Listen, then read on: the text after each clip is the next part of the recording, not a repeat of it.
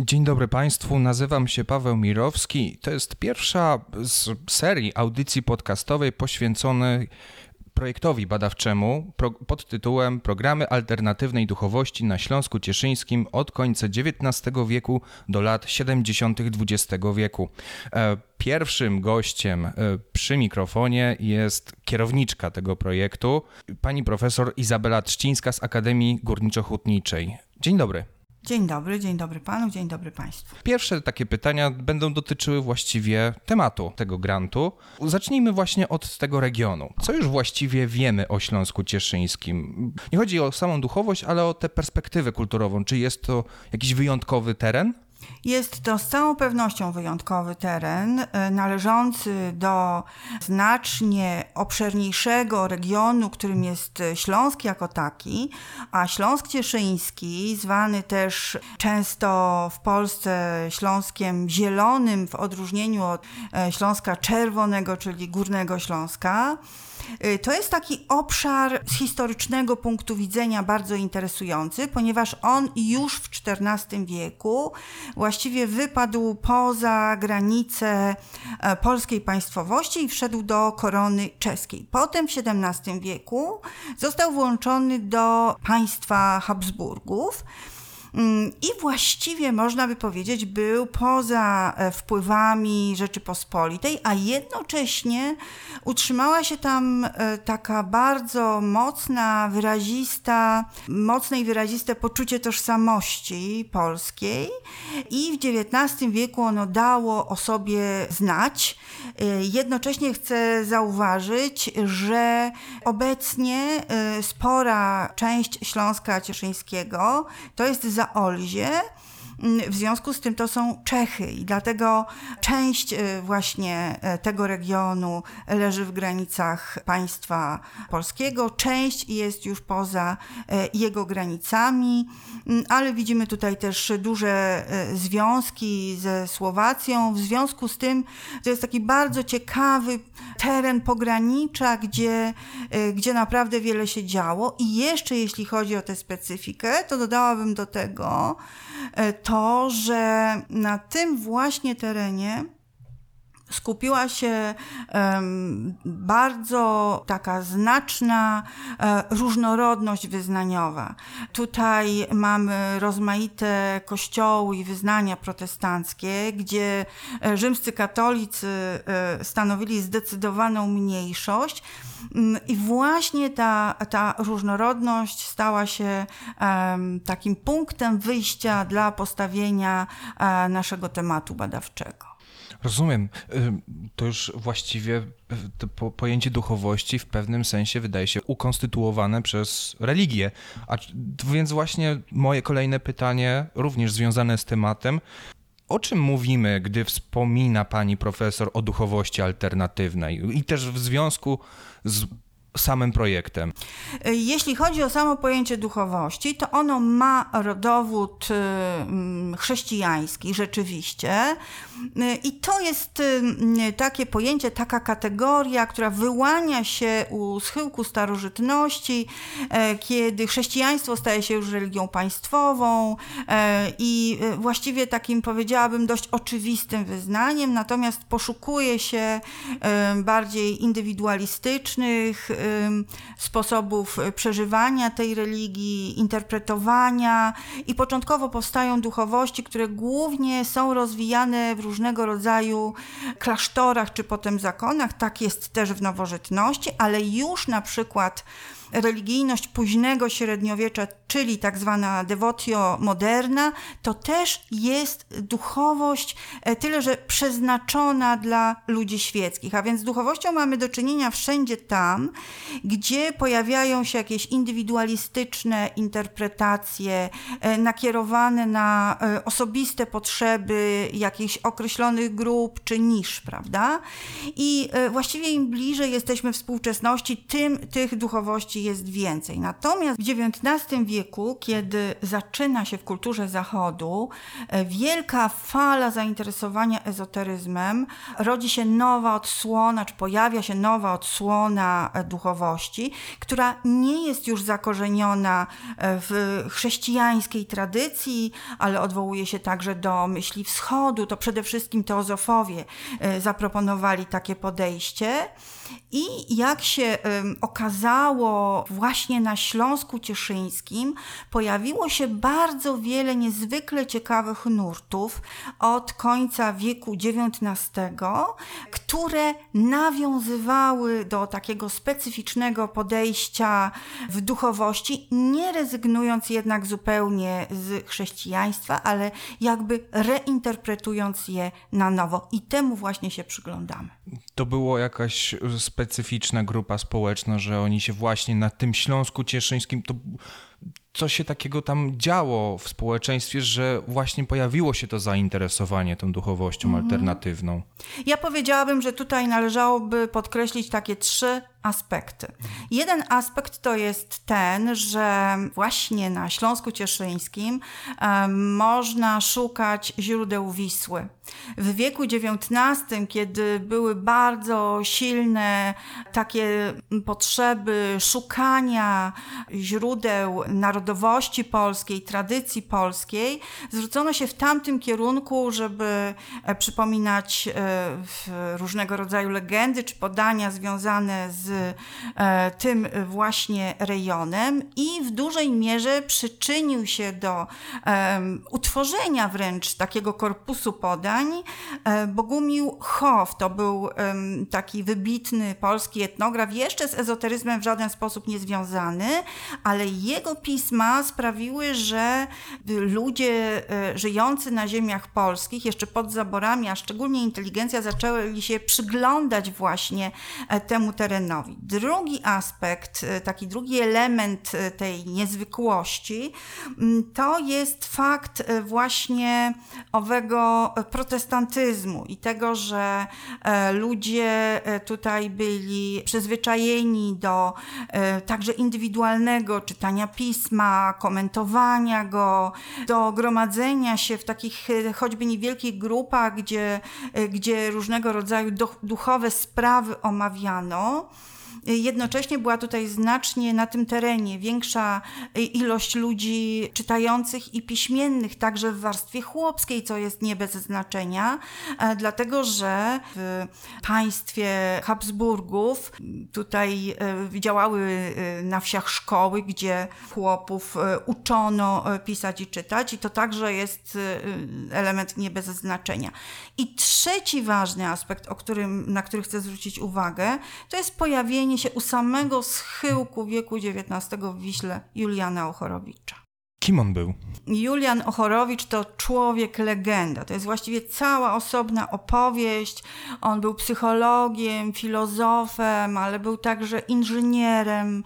Wymyślił wiele niezwykle e, ciekawych wynalazków, które będziemy przybliżać e, w trakcie zresztą e, naszego grantu. Jednocześnie fascynowało go to, co poruszało wówczas wielu uczonych właśnie, y, mianowicie zjawiska mediumizmu, które stały się popularne dzięki spirytyzmowi, a więc y, pojawianie się duchów, y, rozmaitych fenomenów z tym związanych.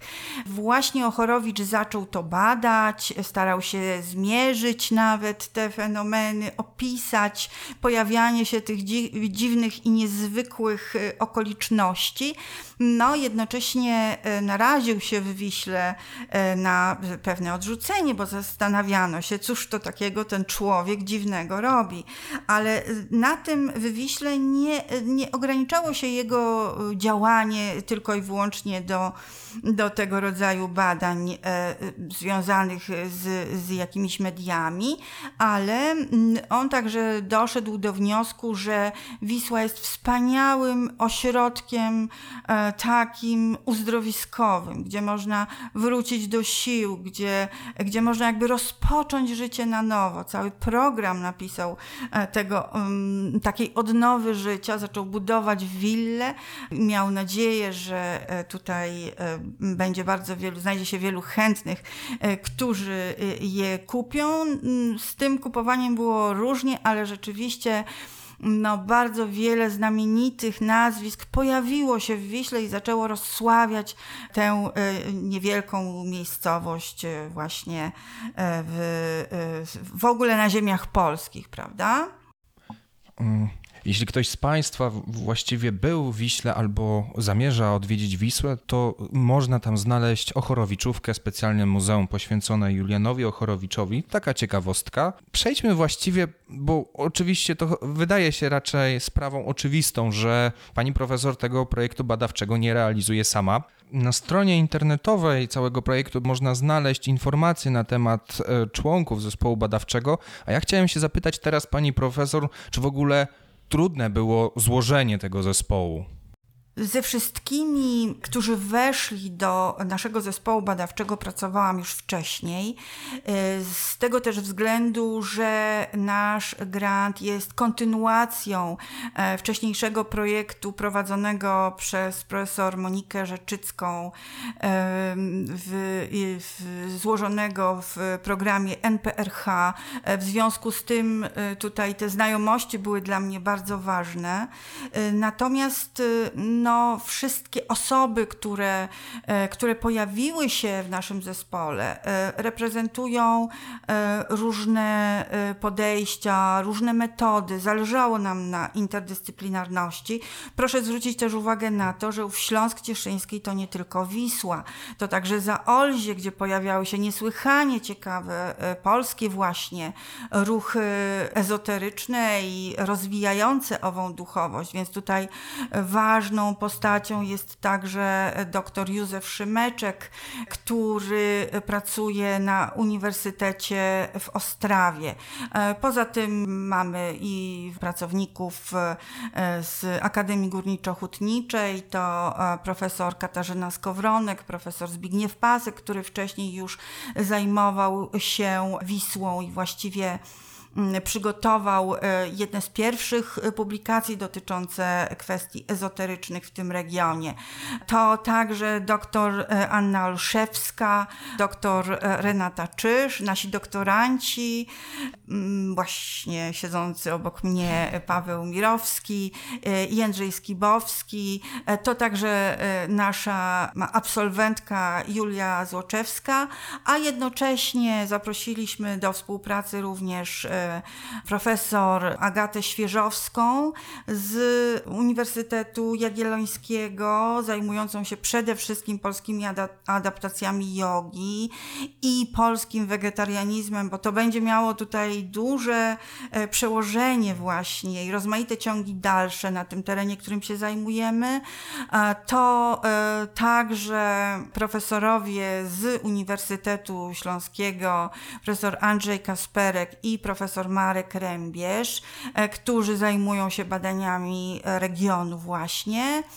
Mm, no i wspomnę jeszcze o doktorze Zbigniewie Łagoszu, e, który szczególnie zajmuje się badaniami dokumentów e, IPN-u, a to także jest bardzo ważny wątek pojawiający się w obszarze naszych zainteresowań. W każdej kolejnej audycji będę się starał przedstawić każdą osobę e, z tego zespołu. Natomiast skoro już z panią tutaj rozmawiam, to chciałem zapytać, czym się pani będzie zajmowała indywidualnie w ramach tego grantu? Bo z tego co rozumiem, każdy z tych przedstawicieli osobnych dyscyplin naukowych będzie coś realizował w tym, czym się zna najlepiej. To więc pytanie teraz do pani. Ja mam tutaj kilka takich e, nisz. E, to z całą pewnością jest e, z jednej strony sztuka niesłychanie interesująca, która powstawała w regionie, a tworzona przez mało znanych twórców, a jednak bardzo interesująca i myślę, że już wkrótce postaramy się powiedzieć o tym coś więcej. Zajmuje się także biografiami osób, którzy zostali liderami albo liderkami tego środowiska. Jest tu kilka szczególnie interesujących postaci. To jest przede wszystkim Agnieszka Pilchowa, zwana e, jasnowidzącą z Wisły, albo Agni. To jest Jan Hadyna, to jest Andrzej Podżorski. E, no, gdybym miała wymienić tylko kilka nazwisk. Bardzo interesuje mnie także reinterpretacja chrześcijaństwa, dokonywana właściwie na takim specyficznym, synkretycznym pograniczu e, z adaptacją różnych wątków myśli wschodu, e, która tutaj miała miejsce. O, brzmi faktycznie tak nie tyle, że egzotycznie, ile zaskakująco, że właściwie na terenach starej Rzeczpospolitej, dawnej, były takie fuzje po prostu chrześcijaństwa ze wschodem. Pani profesor, czy pań, państwa wyniki z tych badań, one będą jakoś prezentowane dla szerszej publiczności? Bo wydaje mi się, że nikt chyba nie ma pojęcia, że mamy takie kotły multikulturowe. Czy będzie możliwe jakieś poznanie Państwa badań szerzej? Co przewidziano, żeby pokazać szerokiej publiczności Państwa pracę? No, będziemy się starali pokazać jak najwięcej. I w związku z tym zapraszamy na e, profil e, facebookowy naszego grantu Duchowości Śląska Cieszyńskiego, gdzie na bieżąco będziemy e, informować o wszystkich spotkaniach, które będą odbywały się i już się odbywają, zarówno online, jak i różnych miejscach, choćby w regionie. W końcu czerwca, lipca i sierpnia na przykład będą wykłady dedykowane naszemu projektowi e, i zostaną one wygłoszone w Książnicy Cieszyńskiej, e, w Cieszynie właśnie.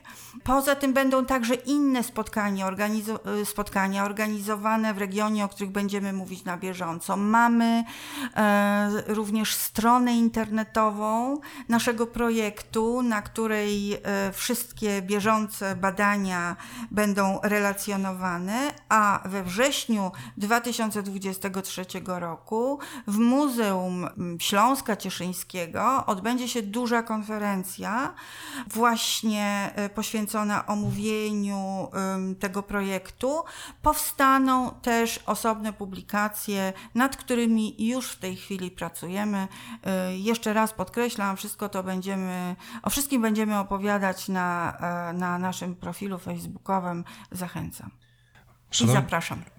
Dziękuję pani profesor. Mam nadzieję, że zainteresowała was cały ten temat. Ja myślę, że to jest niezwykle interesujące ze względu właśnie na sam fakt, że no do, tej, do tej pory, zanim, jeszcze zanim się zaangażowałem w ten projekt, nie miałem żadnego pojęcia, że mamy takie, właśnie tak jak już powiedziałem, kotły kulturowe. Taka moja własna metafora. To pierwsza z serii audycji podcastowych poświęconych programom alternatywnej duchowości na Śląsku Cieszyńskim. Moim gościem była pani profesor Izabela Trzcińska. Dziękuję serdecznie. I ja również dziękuję.